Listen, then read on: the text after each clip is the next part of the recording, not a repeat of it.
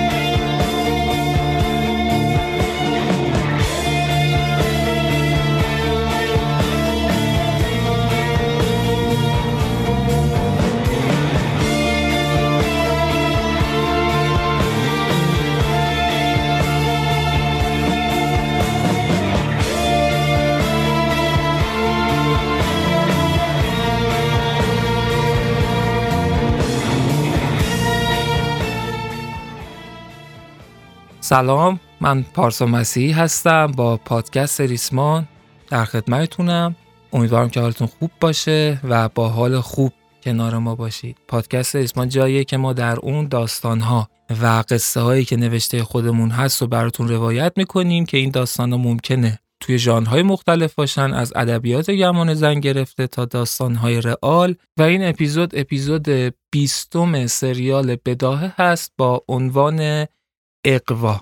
یه نکته ای رو خدمتتون عرض کنم، اونم اینه که اپیزود بیستم قرار بود خودش دو تا اپیزود باشه، ولی تجمیعی شد و تبدیل به یک اپیزود شد. یه ذره تایم تولیدش طولانی تر شد و به خاطر همین ما اپیزود بعدیمون رو دو هفته بعد منتشر میکنیم. البته ما خیلی خوشحالیم بابت اینکه هفت اپیزود رو تونستیم با نظم خوبی هفتگی پخش کنیم و همین راه رو هم میخوایم ادامه بدیم و همینطور بریم جلو، ولی به خاطر اینکه بالاخره یک نفسی هم بگیریم و یک استراحتی هم کرده باشیم، یک هفته فاصله بیشتر میدیم تا بتونیم به قول معروف تجدید قوا کنیم و برگردیم و ادامه داستان رو پرقدرت بریم که خیلی هم تا انتهاش چیزی باقی نمونده. پس اپیزود بعدی سریال بداهه دو هفته بعد پخش خواهد شد.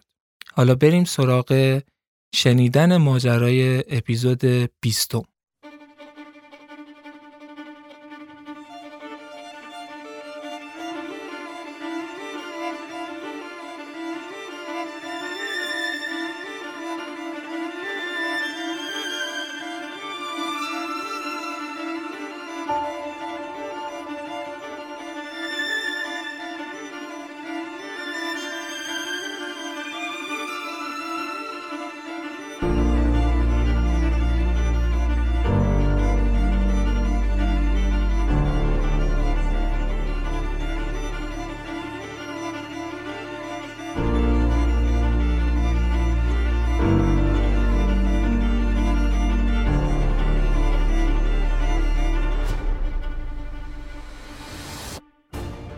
اپیزود قبلی ماجرای سیاوش رو تا کجا گفتیم؟ تا جایی که از دانشگاه تهران زنگ زد به نیلوفر که تا من میرسم خونه شماره محمود رو پیدا کن.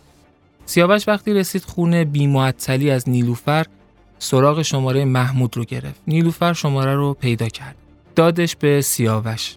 سیاوش بیدرنگ زنگ زد به محمود. جواب نمیداد. عرض خونه رو هی میرفت و میومد. پشتبند هم شماره رو میگرفت. انگار اضطراب داشت. نیلوفر اصلا میترسید بهش چیزی بگه. سکوت کرده بود و نگاش میکرد. بالاخره محمود جواب داد.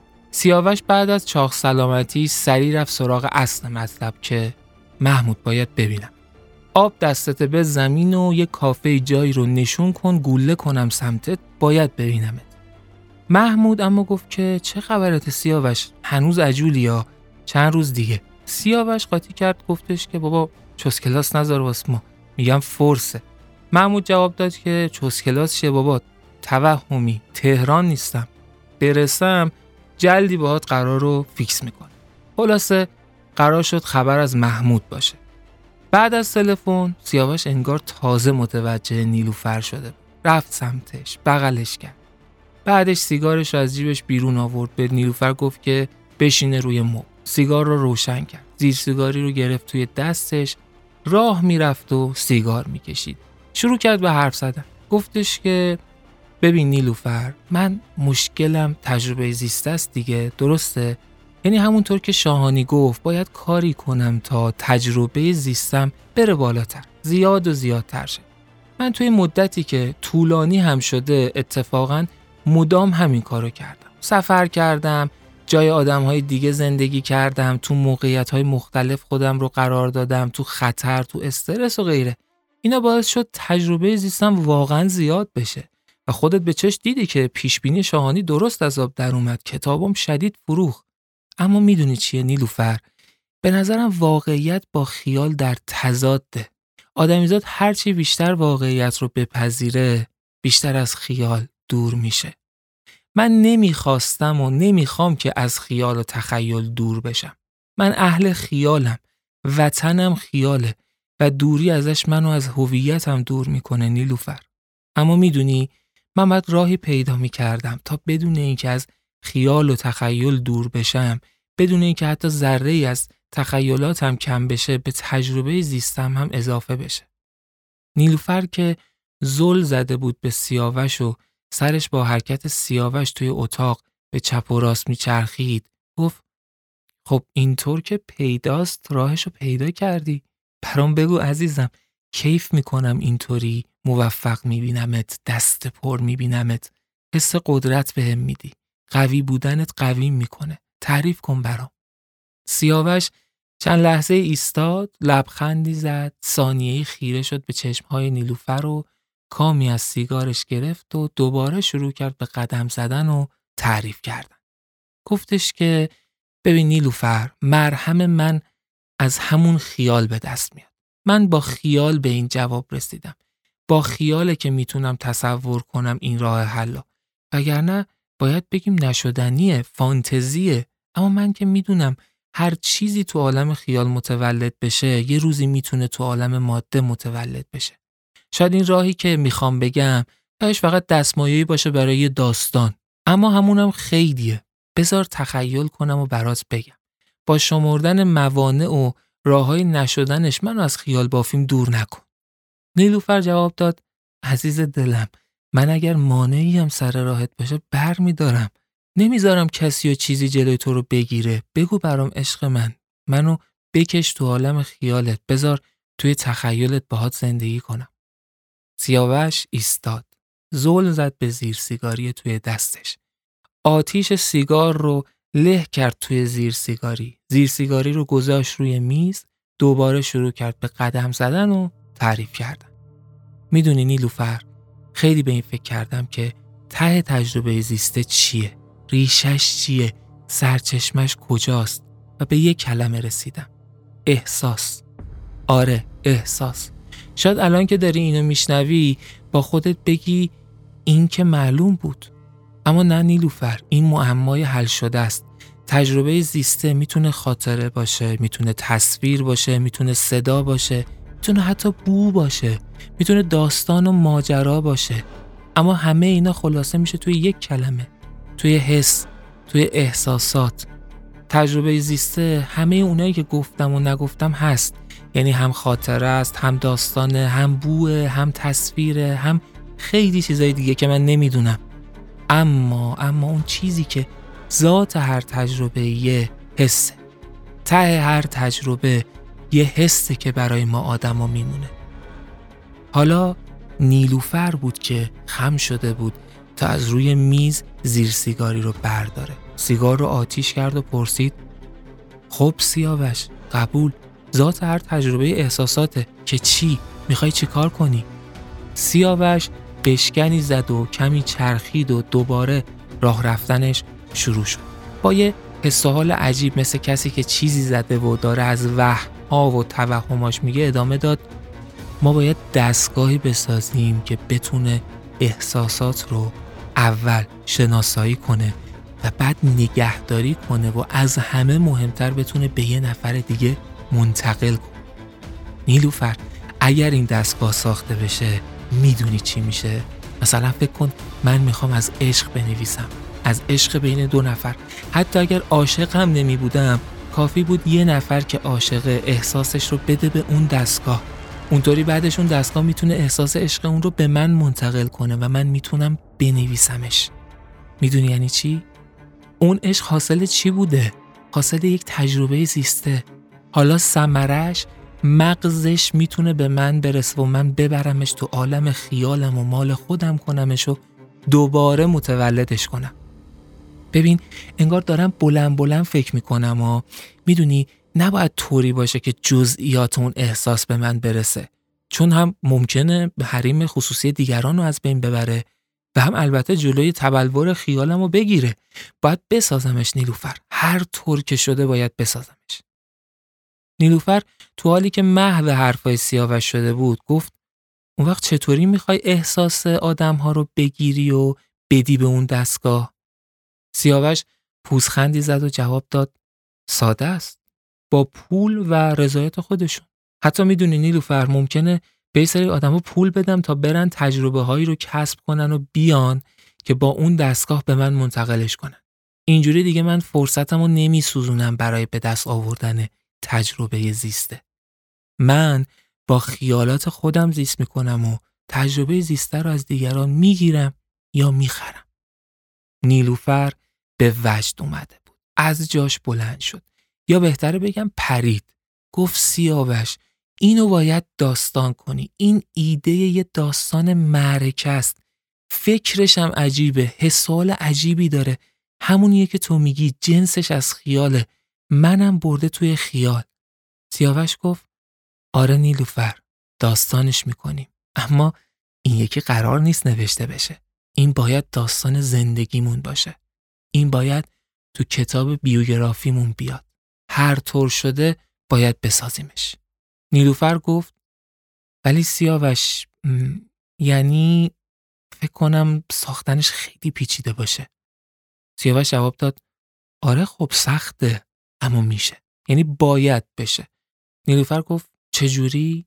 سیاوش جواب داد: نیلوفر، محمود آدم خفنیه، بیشتر از صد تا پتنت ثبت کرده و اختراع داره، حتما میتونه، راه هم جلو پاش میذارم، فقط باید وقت بذاره، پولش هم بهش میدم، اصلا شریکش میکنم تو درآمدام. میدونی، شنیدم محمود خوب پول در نمیاره، یعنی نسبت به اون چیزی که حقشه خوب در نمیاره. هر چقدر هوش فنی و ریاضی و خلاقیتش و این چیزاش بالاست، هوش اقتصادیش تعطیله. ما میتونیم یه تیم خفن بشیم. نیلوفر گفت: سیاوش، ولی فکر نمی کنم تمام سطح اختراعشم روحم به اندازه ایدهی تو پیچیده باشه. سیاوش، ایدهی که تو داری واقعیتش بخوای مال الان نیست، از زمان ما جلوتره، واقعا بیشتر به شبیه داستاناست. برای همین دفعه اول که گفتی گفتم داستانش کن. ناخودآگاه بود، اینقدر رویایی به نظرم اومده بود که فکر کردم باید داستان بشه. سیاوش جواب داد که: نیلو، قرار بود مانع تراشی نکنی، نترسون منو، نگو که راه هم جواب نمیده. من امیدوارم. میدونی نیلو، اختراع کردن هم مثل داستان نویسی میمونه. باید ایدهش باشه. ایدهش که توی ذهنت متولد بشه دیگه فقط کافیه صبر کنی تا بزرگ بشه. تازه علاوه بر ایده من چیزایی دارم که به محمود کمک میکنه. نیلوفر پرسید چی مثلا؟ سیاوش جواب داد که میدونی من فکر میکنم، یا باید بگم خیال میکنم که احساسات جنسشون از نوره. چیزی هن از جنس نور. شاید با رنگهای متفاوت. نمیدونم. این شاید تصور من باشه. باید منتظر زنگ محمود بمونیم.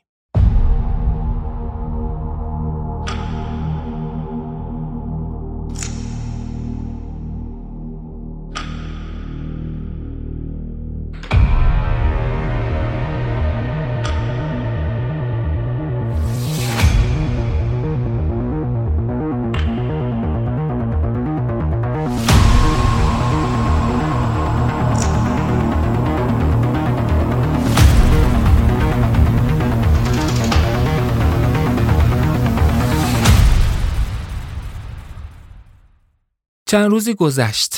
بالاخره محمود به سیاوش زنگ زد و با هم توی کافه‌ای وعده دیدار کردن. سیاوش اولین کاری که کرده بود این بود که یک قرارداد ان دی ای یا همون عدم افشای اطلاعات گذاشته بود جلوی محمود و بعدم گفت که صداشون رو، یعنی صدای خودشون رو ضبط میکنه تا سند بمونه.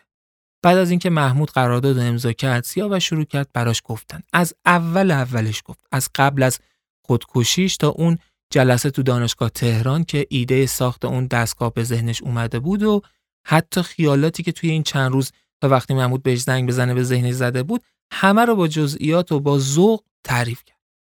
وقتی به اون تیکه از حرفاش رسیده بود که احساسات رو مثل نور میبینه، چیزی از جنس نور میبینه، محمود تعجب کرد.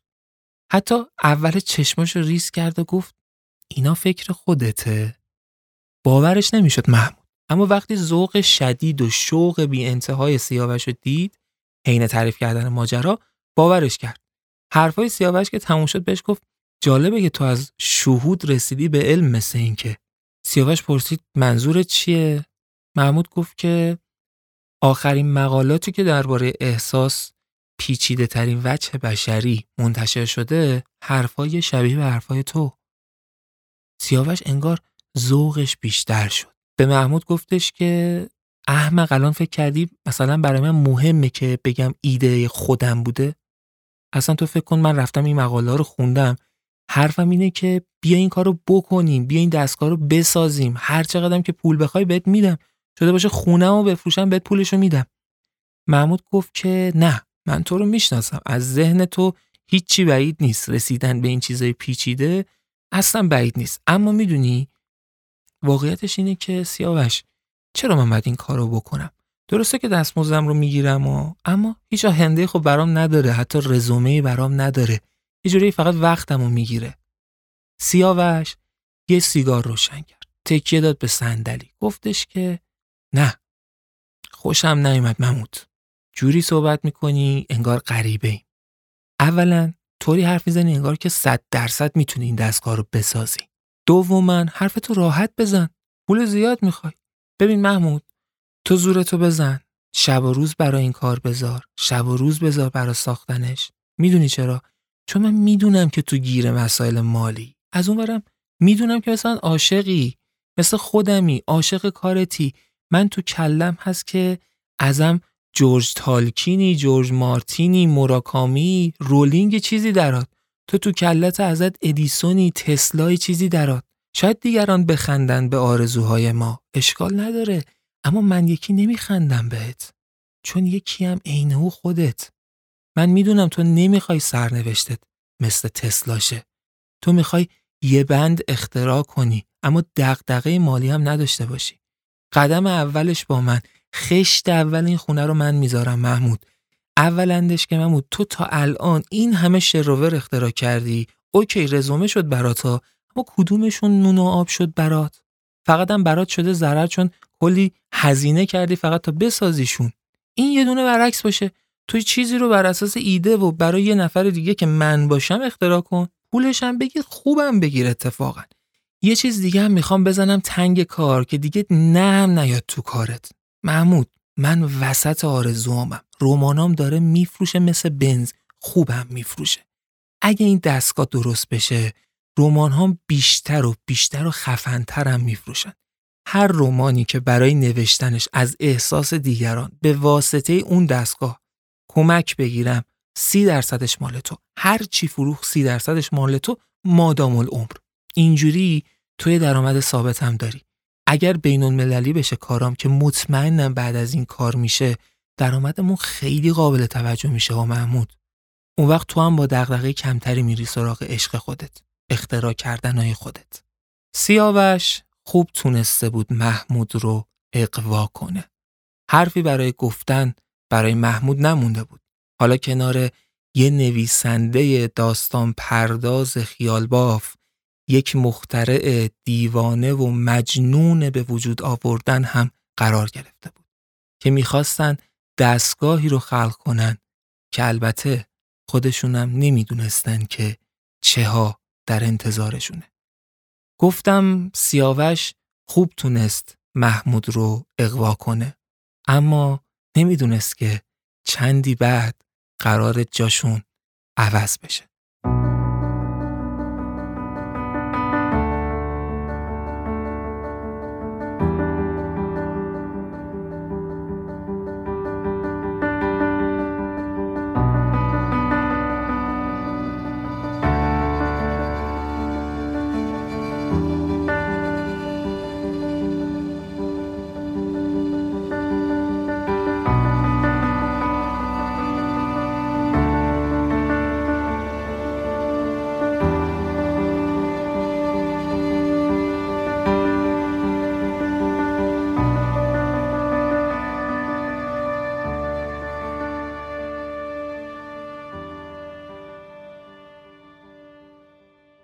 طول کشید، خیلی هم طول کشید، اما دستگاه ساخته شد. بالا پایین زیاد داشت. چند باری هم محمود به کل ناامید شده بود. کارو گذاشته بود کنار، میگفت شدنی نیست، حداقل تو زمان ما شدنی نیست. به سیاوش میگفت همین ایده رو بردار و رمانش کن، مال خودت بمونه این ایده، تا روزی برسه که شرایطش باشه و یه نفر با خوندن رمان تو این دستگاهو بسازه. بهش میگفت مگه نمیگفتی ریشه اکثر اختراعات از ادبیاته؟ مگه نمیگفتی همیشه یه نویسنده‌ای تو ذهنش چیزی رو میسازه تا یه روزی مخترعی بسازتش؟ آره آقا درسته، ادبیات جلوتره، چون الان نمیشه همچین چیزی رو ساخت. اما سیاوش کوتاه نمی اومد. هر بار هزار مدل تراش میکرد تا محمود رو راضی کنه ادامه بده. خودش هم توی همه مراحل کنارش بود. برای تک تک گیرای کار ایده میداد تا حلش کنه. گاهی ایده‌های خودش هم جواب میداد و گاهی هم ایده‌های محمود. مهم نیست که چطور این مسیر طی شد، مهم این بود که بالاخره شد. چند باری شده بود که فکر کرده بودن کار تموم شده، اما موقع تست که میرسید میفهمیدن که نه، هنوز کار داره. اما بار آخر وقتی که کارای سرهمبندی کردن دستگاه تموم شد، محمود با استرس به سیاوش گفت بیا و روی زمین دراز بکش. اون موقع دستگاه هنوز یونیت و صندلیای راحتی نداشت. مهم اون سیستم مرکزی و سیستم‌های پردازش نوری بودن. سیاوش روی زمین دراز کشید. محمود منبع‌های نور رو روی سر و قلب سیاوش تنظیم کرد. خودش از اتاق بیرون رفت. رفت سراغ دکمه اسکن. استارت رو زد. چند دقیقه بعد رفت توی اتاق. حالا جاشون عوض شد. محمود زیر نورها دراز کشیده بود و سیاوش پشت سیستم مرکزی تو اتاق کناری بود. سیاوش دکمه استارت رو زد. چند دقیقه بعد محمود دوید سمت اتاق کناری. اشک توی چشماش جمع شده بود. در رو باز کرد. اشکاش ریختن پایین. سیاوش رو بغل کرد. گفت سیاوش شد. بالاخره شد. لعنتی بالاخره موفق شدیم. سیاوش صداش می لرزید. پرسید از کجا مطمئنی؟ محمود جواب داد من الان پرم از احساس انگیزه نسبت به داستان. دلم میخواد داستان بنویسم. حس انتظار دارم، انتظار کاری که رفیقم داره برام انجام میده. اینا مگه حسای تو نیست؟ سیاوش ناخودآگاه زانو زد و نشست روی زمین. دستاشو مش کرد رو به آسمون. محمود خودشو پرت کرد تو بغل سیاوش. لحظه بعد هر دو در حال بالا پایین پریدن و رقصیدن و نوشیدن بودن.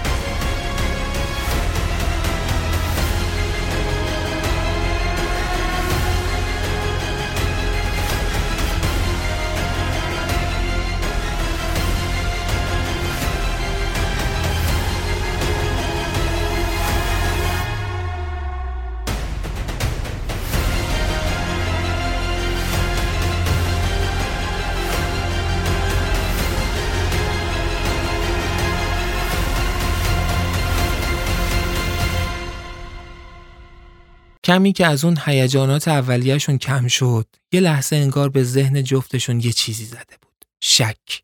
شک که این که نکنه دوباره جواب نده.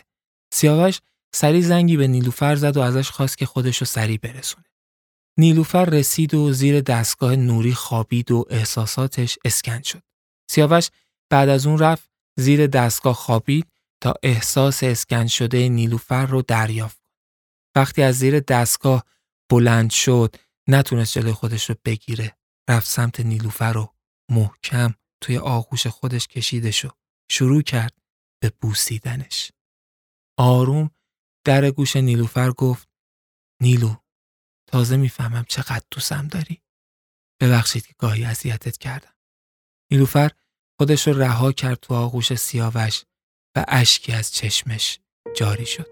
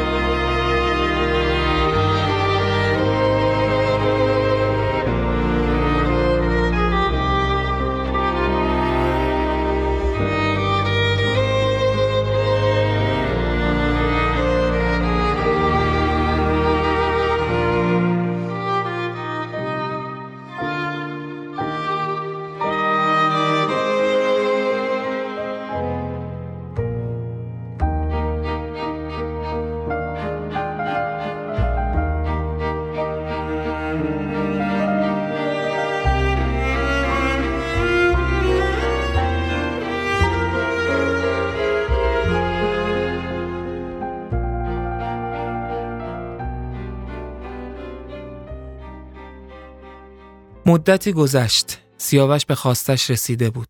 اول از اطرافیان شروع کرده بود بدون اینکه براشون توضیح کاملی بده.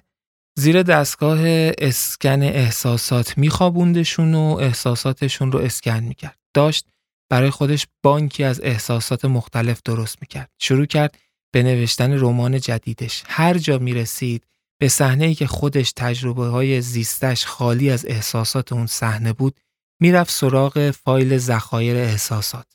نزدیکترین احساس بهش رو انتخاب میکرد و زیر دستگاه میخوابید و دریافتش میکرد و بعدم میرفت سراغ نوشتن رمانش. تو همین حین مدام تلاش میکرد اون فایل ذخیره احساس رو کامل و کاملتر کنه. اوضاع همینطور ساده داشت پیش میرفت تا اینکه سر و کله محمود دوباره پیدا شد. محمود پولش رو گرفته بود و حالا تا با قراردادشون باید منتظر میموند تا اولین رمان سیاوش چاپ بشه تا ماه به ماه درصدش رو بگیره. اما ماجرا برای محمود به این سادگی ها نبود. محمود معجزه این دستگاه رو دیده بود و حالا دیگه نمیتونست راحت ازش بگذره. مدت ها بود که با خودش داشت به این فکر میکرد که اون اختراع داره توی دفتر سیاوش حیف میشه.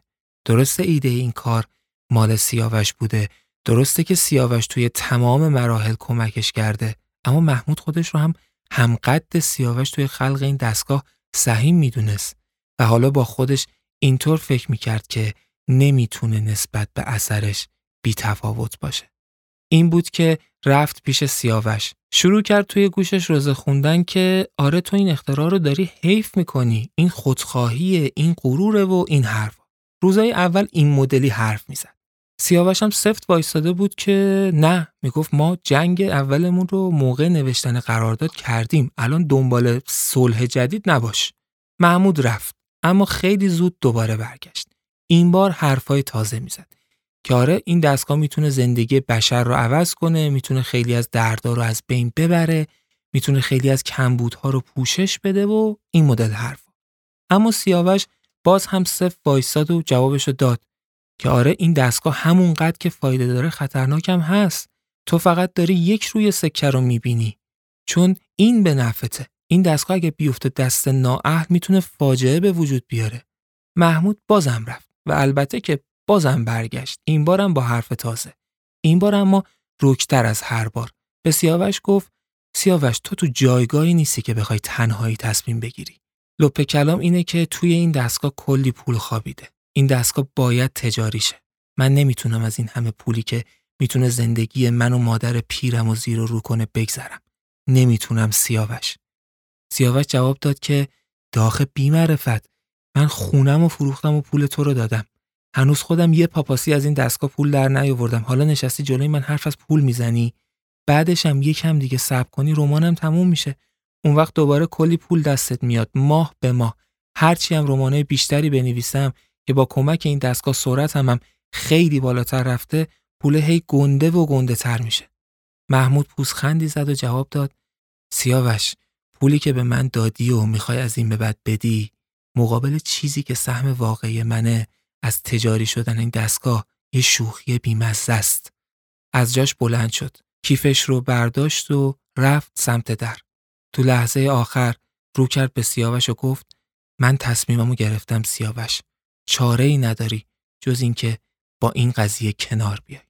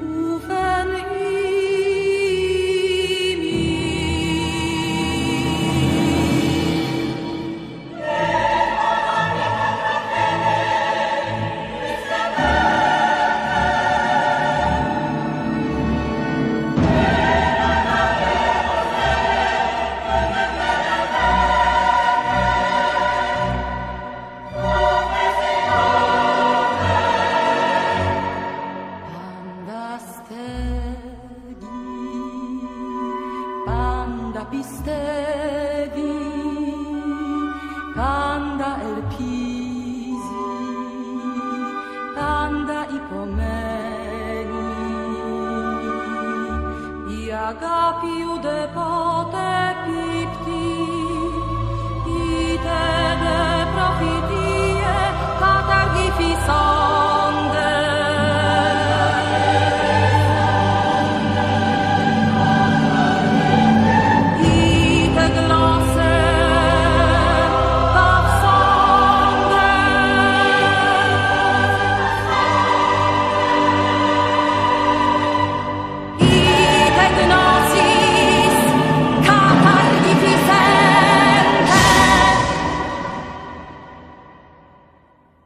مدت بین این دو شدیداً بحث بود. یکی دوباری هم بدجوری دعواشون شد. سیاوش میدونست تا خودش نخواد محمود نمیتونه کاری کنه، اما بدجوری محمود موی دماغش شده بود و از طرفی هم یواش یواش داشت میترسید از اینکه یه درصد کار از دستش در بره، از اینکه واقعا روزی چنین دستگاهی تجاری بشه و کسی مثل خودش بالا سر کار نباشه و برای پول هر استفاده ای از این دستگاه انجام بشه.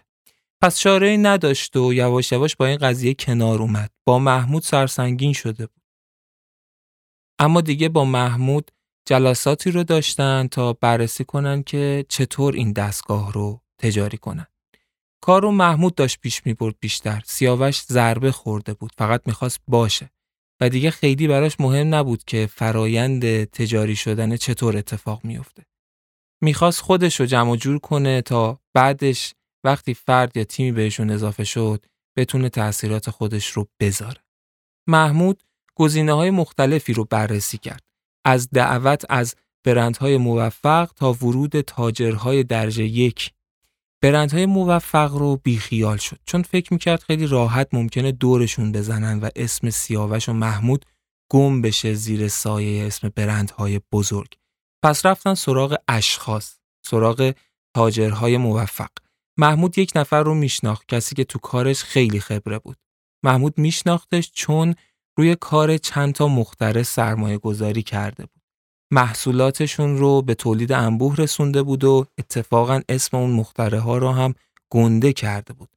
اهل تکروی نبود و سابقه خوبی از خودش به جا گذاشته بود. محمود به سه تا از این مخترع ها ایمیل زد و باهاشون ارتباط گرفت تا در مورد این تاجر پرس‌وجو کنه. جواب شفاف بود. همه به شدت از کار باهاش راضی بودن و حسابی حرفه‌ای میشناختنش. محمود انتخابش رو کرده بود، به سیاوش هم اطلاع داد. وقتش بود که با اون تاجر قرار بذاره. خانم جوان سی و چند ساله‌ای به اسم روزا، کسی که گفته میشد پدری ایرانی و مادری کلمبیایی داره. تاجری شدیداً باهوش، با نفوذ و البته حرفه‌ای. اولین قرارشون توی هتلی توی دبی ست شده بود. سیاوش و محمود توی لابی هتل منتظر بودن که دیدن روزا از دور داره بهشون نزدیک میشه. دوتا مرد بزرگ هیکل و گولاخ همراهش بودن. انگار که محافظاش بودن. روزا بهشون اشاره کرد که همونجا بمونن. خودش به میز سیاوش و محمود نزدیک شد. کت شلوار خاکستری تنش بود، موهای بلوند که تا روی شونش بود. عینک قاب مشکی گرد روی چشماش، لب‌هایی که از شدت رژ به سرخی می‌درخشیدن، پوست برنزه و البته نگاهی نافذ. وقتی به سیاوش و محمود رسید، اونا تازه به خودشون اومدن که چطور محو تماشای روزا شده بودن. نمیشد گفت که زیبا بود، چهره معمولی و استانداردی داشت، اما خوب بلد بود خودش رو بزک کنه. خلاصه که گفتگوشون شروع شد، هر کدوم شرایطشون رو گفتن. سیاوش و محمود از محرمانگی فرایند ساخت گفتن و اینکه قرار نیست روزا اون رو هیچ وقت بفهمه و روزا هم البته از درصد سهامش صحبت کرد. اما روزا هنوز خیلی جدیشون نمی گرفت. قرار شد هفته بعد روزا تیمی از آدمهای معتمدش رو بفرسته تهران تا دستگاه رو تست کنن. اگر اونا اوکی دادن خود روزا بیاد برای بازدید. هفته بعد تیم روزا که دوتا خانوم بودن و یه آقا اومدن برای صحت سنجی ادعاهای محمود و سیاوش. بعد از تست چنان با شوق و حس بهت به روزا زنگ زدن و گزارش دادن که روزا با سیاوش و محمود تماس گرفت و گفت که با اولین بلیتی که گیرش بیاد میاد تهران و اینکه بهشون گفت مفادی که مد نظرتونه توی قرارداد بیاد رو آماده کنید. سه روز بعد جلسه دوباره‌ای بین روزا و سیاوش و محمود برقرار بود. این بار هم روزا کت شلوار تنش بود، اما این سری سرمه‌ای. حالا روزا خودش هم از این اختراع به وجد اومده بود. احترام بیشتری برای اون دو نفر قائل بود و میخواست که جدی باهاشون کار کنه. چیزی که توی این دو جلسه توجه سیاوش و محمود رو به خودش جلب کرده بود، نوع رفتار کمی عجیب روزا بود. در عین جدیت گاهی اشوه‌هایی می اومد که واقعا عجیب بود. چشمهاش رو بیقاعده ریز میکرد، لبها رو بیقاعده غنچه میکرد، یه دفعه یکی از لبها رو باد میکرد. و جالبش این بود که وقتی این کارا رو میکرد زل میزد تو چشمای طرف مقابلش، یه جوری که انگار میخواد واکنش اون طرف رو به این کارا خوب ببینه، انگار میخواد تحریک شدن طرف رو ببینه. انقدر این حرکاتش زیاد بود که سیاوش با خودش فکر کرد که نکنه تیک‌های عصبیه، اما نمیتونست مطمئن باشه. اما یه چیزی که واضح بود این بود که روزا شدیداً وسواس فکری داره، علل خصوص روی تمیزی.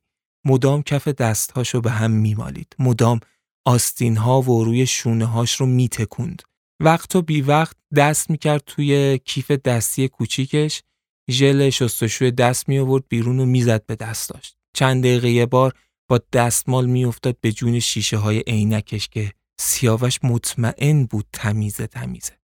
اما چیزی که عجیب بود این بود که حتی این وسواس ها هم باعث شده بود به چشم اون دو نفر جذابتر بیاد.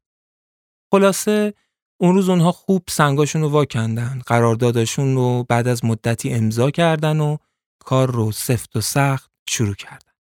روزا برنامه خاص و با جزئیاتی برای ورودشون به بازار آماده کرده بود. اول با هم به انتخاب اسم برای برندشون رسیدن. یه اسمی که توی هر کشوری که شنیده بشه به هر زبانی بتونه جذاب باشه. از نظر آوایی جذاب باشه. سیاوش پیشنهاد جاوید رو داده بود. بی ربط هم به خود کارشون نبود. روزا و محمود هم خوششون اومد. روزا تگلاین و شعار ابدیت احساس رو هم برای برندشون انتخاب کرد و کار شروع شد. روزا گفته بود که باید پرقدرت و با اعتماد به نفس فراوون وارد بازار بشن و بازار سازی کنن. برای همین اینطور برنامه ریزی کرده بود که اول باید به اندازه ده سال آینده دستگاه تولید کنیم. وقتی وارد بازار شدیم نباید زمانی رو برای تولید دستگاه از دست بدیم. از اونجایی که نگاه بین المللی داشت، دقیق مشخص کرده بود که توی کدوم شهرهای دنیا باید شعبه داشته باشن و حتی اینکه چند تا شعبه. مثلا توی شهرهای بزرگ دنیا پیش بینیش چیزی بین پنجاه تا هشتاد شعبه بود. توی هر شعبه هم پنج دستگاه باید موجود می بود. اینی که گفتیم گوشه‌ای از برنامه‌های روزا بود. خلاصه روزا برنامه‌اش این بود که قبل از ورود رسمی پانصد هزار دستگاه سیو احساسات توی انبارهاشون موجود داشته باشن. برای همین خط تولید سخت افزاری را انداخت تا دستگاه‌ها ساخته بشن. البته که کار نرم افزاریش و به اصطلاح اون فوت کوزه‌گری فقط دست محمود بود. دستگاه‌ها سخت افزاری سر هم می‌شدن و آخر سر محمود میرفت سراغشون توی فضای امن که هیچ راهی برای دیدنش نبود، دستگاه‌ها رو فعال می‌کرد. البته توی همه این مراحل فقط سیاوش بود که همراهش بود. ظرف مدت چند ماه با کار شبانه روزی و سرمایه عجیبی که روزا پای کار خوابونده بود، پانصد هزار دستگاه سیو احساسات ساخته شد و چند روز بعد اولین شعبه جاوید کمپانی به صورت رسمی توی تهران و بعد هم چند شهر مهم دیگه از دنیا افتتاح شد. حالا وقتش بود که جاوید کمپانی با شعار ابدیت احساس وارد فاز تبلیغاتی و بازارسازی بشه.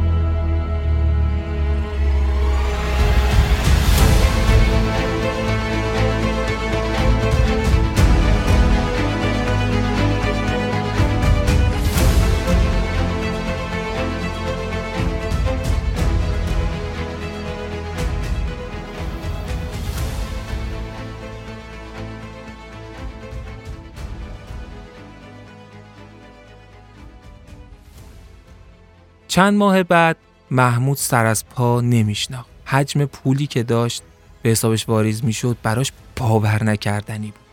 هفت پشتش از همون روزا سیر بودن. نمیدونست با پولاش اصلا باید چی کار کنه. البته که برنامه ازش این بود که به اختراعات بزرگتری فکر کنه. احساس میکرد که تیم خوبی دارن. میخواست به سیاوش بگه که بازم از تخیلش استفاده کنه و ایده بده. ایده از سیاوش باشه، ساخت از محمود و تجاری سازی از روزا. میخواست ارتباطشون رو بیشتر و عمیق‌تر کنه. اول زنگ زد به روزا. گفت که میخواد جلسه‌ای بذاره تا درباره کارهای جدید حرف بزنه. گفت که حیف این ترکیب برنده است که بسنده کنه فقط به یک برد. روزا خندید و گفت که کاملا موافقه، اما هر چیزی سر جاش. روزا گفت که اتفاقا میخواست به جفتشون زنگ بزنه و برای یک جشن موفقیت سه نفره دعوتشون کنه. گفت که باید ساعتی رو کنار هم فقط خوش بگذرونن. بعد هم راجع به پروژه های جدید حرف بزن. محمود با ذوق قبول کرد. وقتی تلفن قطع شد، رفت روی عکس پروفایل روزا. زوم کرد روی صورت و بدنش و مشغول پروروندن خیالات خودش شد. روز مهمونی رسید. محمود و سیاوش دعوت شده بودن به خونه روزا. خونه که چه عرض کنم، بهتره بگم قصر، کاخ. وقتی وارد خونه شدن، همه چی جوری چیده شده بود که انگار وارد یک مهمونی شاهانه شدن. همینطور که محو نگاه کردن دور و اطراف بودن، از پله‌های بزرگ وسط سالن روزا رو دیدن که داشت میومد پایین، با پوششی که بیشتر برای نمایان کردن برهنگی به تن داشت. با صدای پرشوری گفت: آقایون نابغه های زمان، خوش اومدید به جشن موفقیت. اون وقت کف دستاشو کوبوند به هم. از انتهای سالن، از دو طرف، دخترها و زنها با پوشش‌های عجیب و تحریک‌آمیز وارد سالن شدند. چراغ‌ها خاموش شد و فلشرها روشن شدند. موزیکی با صدای بلند شروع به پخش شد.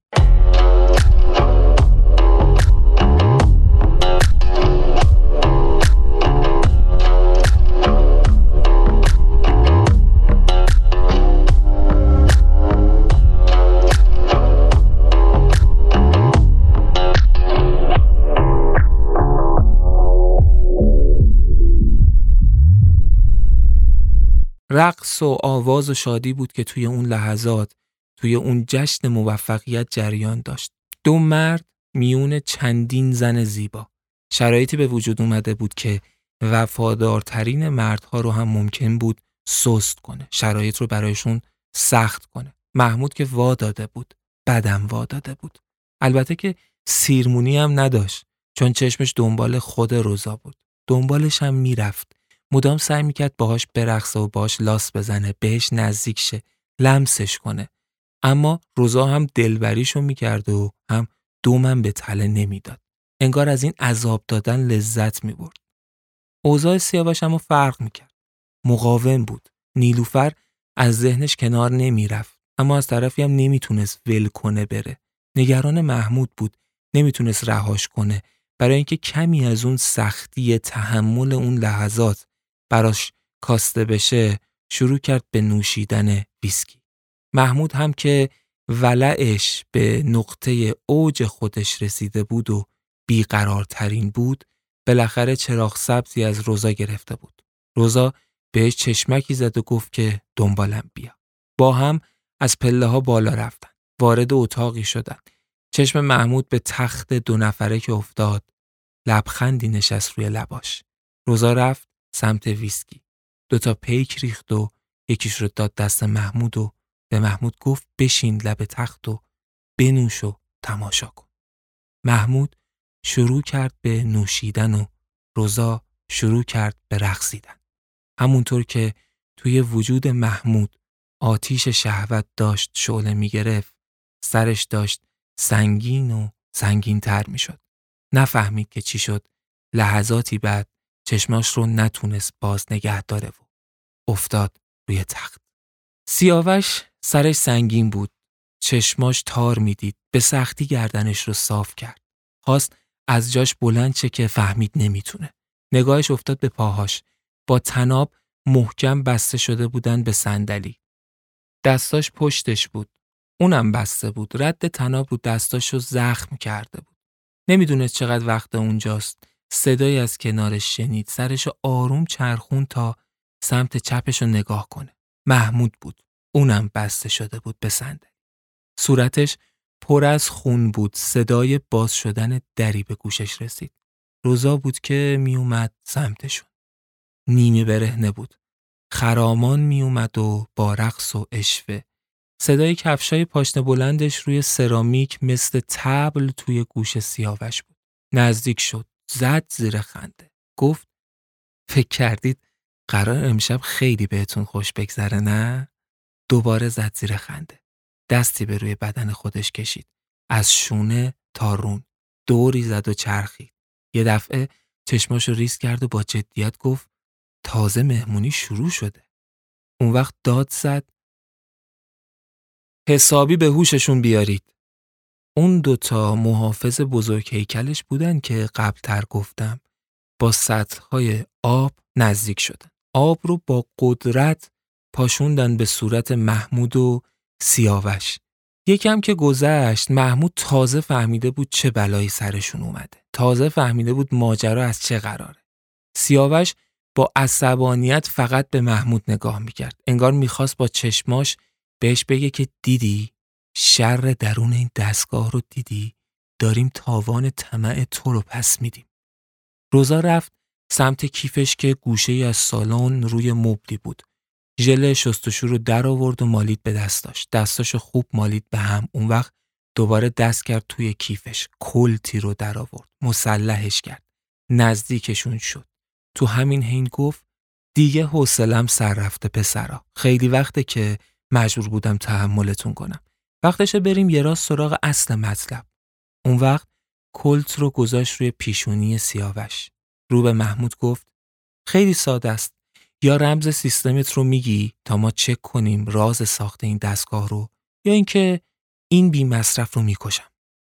سیاوش ناخواسته بلند زد زیر خنده. بلند قهقه زد. گفت تو با این همه دم و دستگاه و اولدروم پولدروم ارزه هک کردن یه سیستم رو نداری، یعنی مجبوری همچین فیلم جنایی را بندازی؟ روزا سرشو کمی خم کرد. کلت رو گذاشت زیر چونه سیاوش و با حرص سر سیاوش رو بالا آورد. لباشو قنچه کرده بود و با اخم به چشمهای سیاوش نگاه میکرد. جواب داد سیستماش رو بارها هک کردیم، اما اون مثل تو پوفیوز بی مصرف نیست که ندونه چی کار کنه. دیتاهاش رو طوری پنهان کرده که دسترسی بهش نباشه. حالا نوبت محمود بود که بازی رو بگیره دستش. رو کرد به روزا و گفت میدونی چرا میخنده؟ چون میدونه که حتی به اطلاعات من هم برسی بازم دستت تو پوست گردوه. روزا رفت عقب. اسلحه رو گذاشت رو مبل و نشست روی مبل. پاش رو انداخت رو پاش. کف دستاش رو مالید به هم. رو به محمود گفت چرا اون وقت؟ محمود جواب داد چون همونطور که ایده این دستگاه مال سیاوش بود، بزرگترین راز اون دستگاه هم مال سیاوشه. یعنی سیاوشه که تونسته کاری کنه تا اون دستگاه ساخته بشه. راز اصلی رو فقط سیاوش میدونه. همه اون دستگاه ها یه مخزن اصلی دارن. مخزنی که انگار قلب اون دستگاهه. تنها چیزی که میدونم اینه که توی اون مخزن ها کلمه ها هستن. واژه ها هستن. سیاوش از اول معتقد بود احساسات نورن و کلمه ها هم از نورن. به من میگفت تو مغز دستگاه رو باید خلق کنی و من قلب دستگاه رو. برای همین بود که توی مرحله تولید دستگاه سیاوش همیشه کنار من بود، چون اون بود که باید آخرین و مهمترین کار رو میکرد. سیاوش خنده‌ای کرد و گفت بذار اینم اضافه کنم. شاید به خودت اینطور فکر کنی که خب اوکیه دیگه، مخزن رو باز میکنیم و راز کلمات رو میفهمیم. اما باید بدونی که اون دستگاه طوری درست شده که اگر مخزن حتی یکی از اونها باز بشه، سیستم خود تخریبی تمام دستگاه‌ها برای همیشه فعال میشن و همه دستگاه‌ها برای همیشه از کار میفتن و اون کلمات هم نه دیده میشن نه خونده میشن. محمود دوباره ادامه داد تو نمیتونی ما رو کنار بزنی روزا. حتی نمیتونی یکیمونو کنار بزنی. باید هر دوی ما رو داشته باشی تا کارت جلو بره. روزا از جاش پا شد. پوزخندی زد و کلت رو برداشت. سرشو چند بار به سمت پایین تکون داد و گفت آفرین پسرا، خوشم اومد. با آدمای باهوش حال میکنم. حالا میتونم کمتر نسبت به زمان زیادی که کنارتون گذروندم حرص بخورم، چون حداقل نشون دادید که باهوشید. باهوشید پسرا، باهوش. خنده‌ای کرد و بلند گفت اما نه باهوشتر از من. اگر اینطوریه مشکلی نیست. یکی یکی ازتون حرف میکشم. فکر اونجاش هم کردم. راستی راستی اینم بگم، حتی اگر اونقدر چموش باشید که هیچی هم نگید، بازم تهش به من باختید. احمقا، فکر میکنید واقعا من برای اینکه بازار دنیا رو غرق کنم لازم بود پانصد هزار دستگاه بسازم؟ معلومه که نه. اون یه پلن بود برای همچین روزی. محمود سرشو چرخوند و نگاهی به سیاوش کرد. اما سیاوش خودش رو بی تفاوت نشون میداد. روزا یه دفعه بلند گفت بچه‌ها لطفاً تبلت رو بیارید. یکی از اون هیکل درشت‌ها با یه تبلت نزدیک اومد. روزا با خنده رو به محمود گفت پس اول باید راز مغز دستگاه رو بفهمم و بعد برم سراغ راز قلبش، درسته؟ اون وقت روزا روی تبلت دکمه‌ای رو زد. محمود خیره بود به صورت روزا.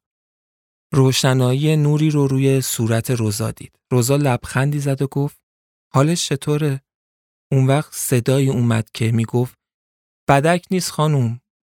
روزا تبلت رو برگردوند به سمت محمود. محمود سرخ شد.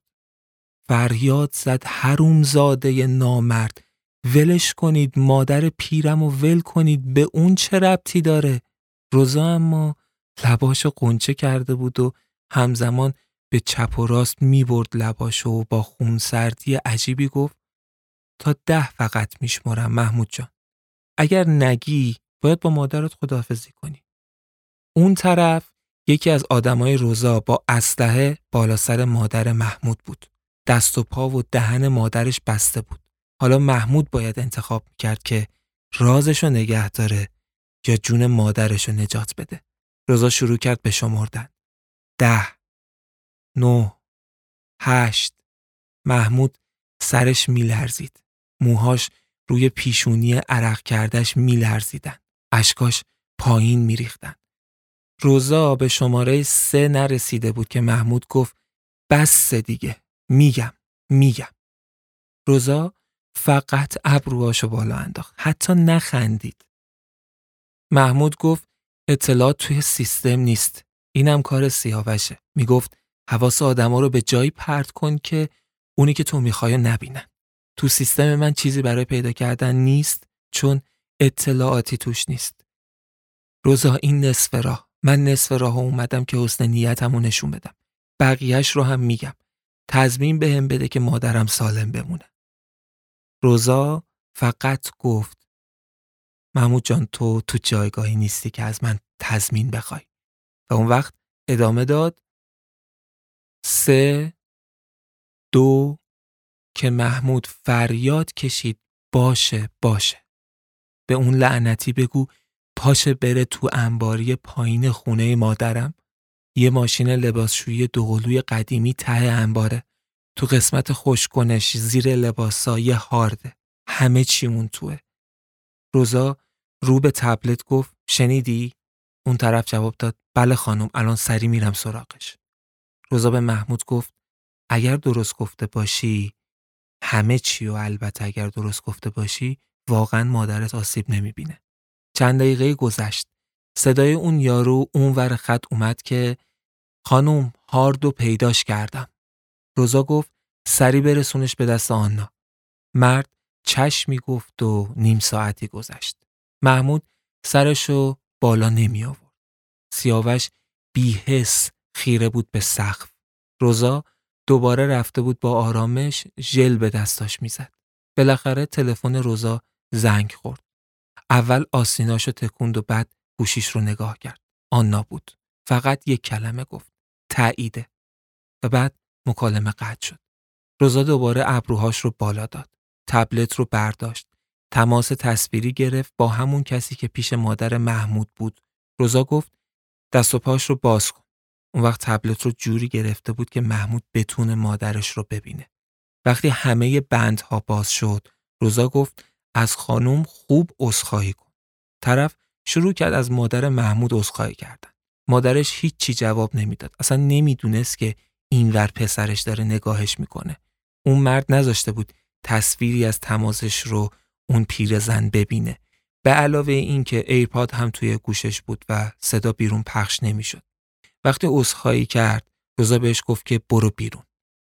وقتی اون مرد از خونه مادر محمود بیرون اومد و محمود دید که در خونه رو بست و داره از اون محل دور میشه، روزا بهش گفت من روی حرفم همیشه میمونم.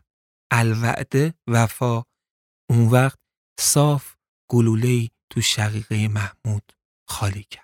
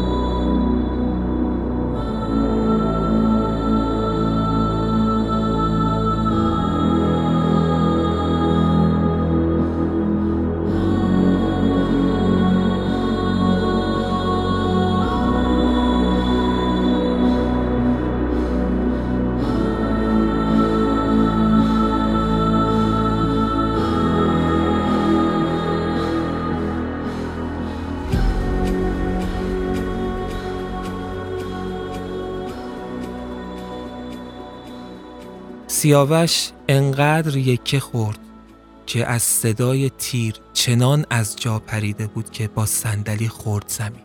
سمت راست صورتش کف سرامیک و لمس میکرد. روزا اومد سمتش و گفت حالا نوبت توه، نوبت کشف قلبه، نوبت توه که باید حرف بزنی سیاوش خان. دوباره تبلتو برداشت، شماره‌ای گرفت.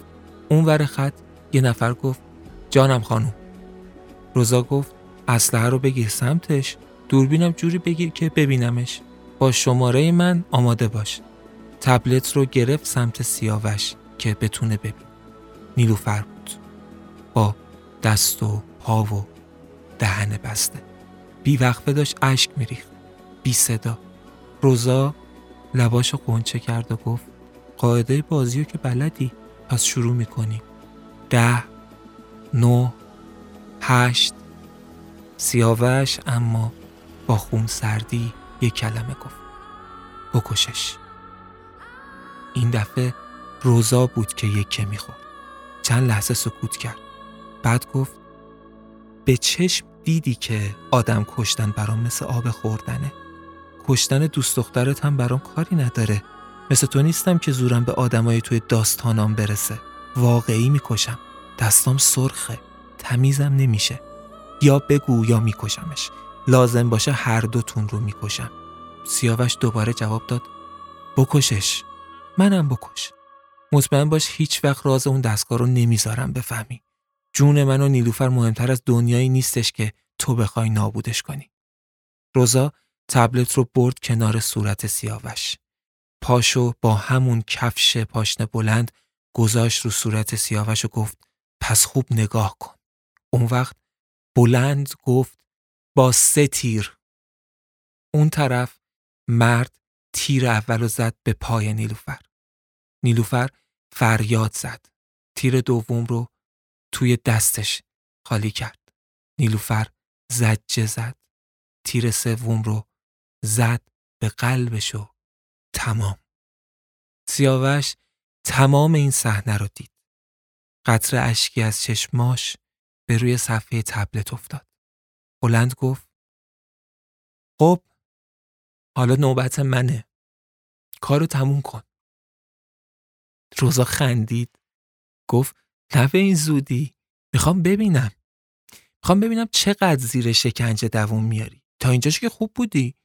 اون وقت پاش رو محکمتر روی صورت سیاوش فشار داد و گفت بالاخره ازت حرف میکشم عوضی. سیاوش بعد از مدتی از حال رفته بود.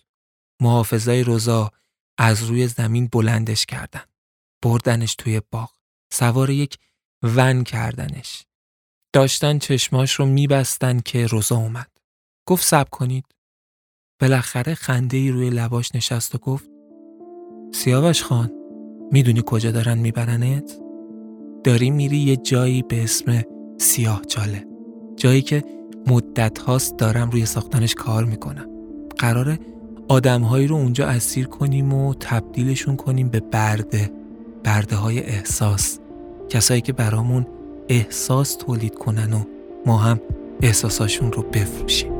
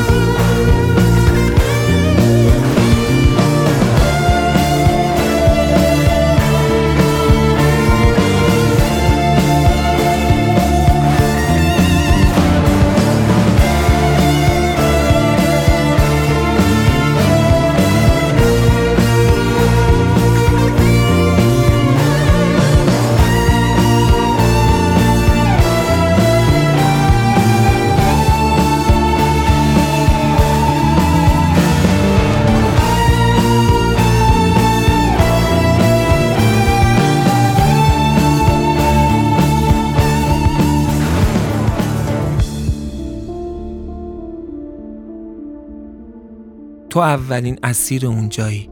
البته بهتره بگم اسیر سیاه چاله سیاه چاله. تو میری تو مخفی ترین بند سیاه چاله، جایی که برده ها هم اونجا رو نمی بینن. زیر زمین سیاه چاله. اینقدر میمونی و اینقدر شکنجه میشی تا یا حرف بزنی و بمیری یا اینکه همونجا بپوسی.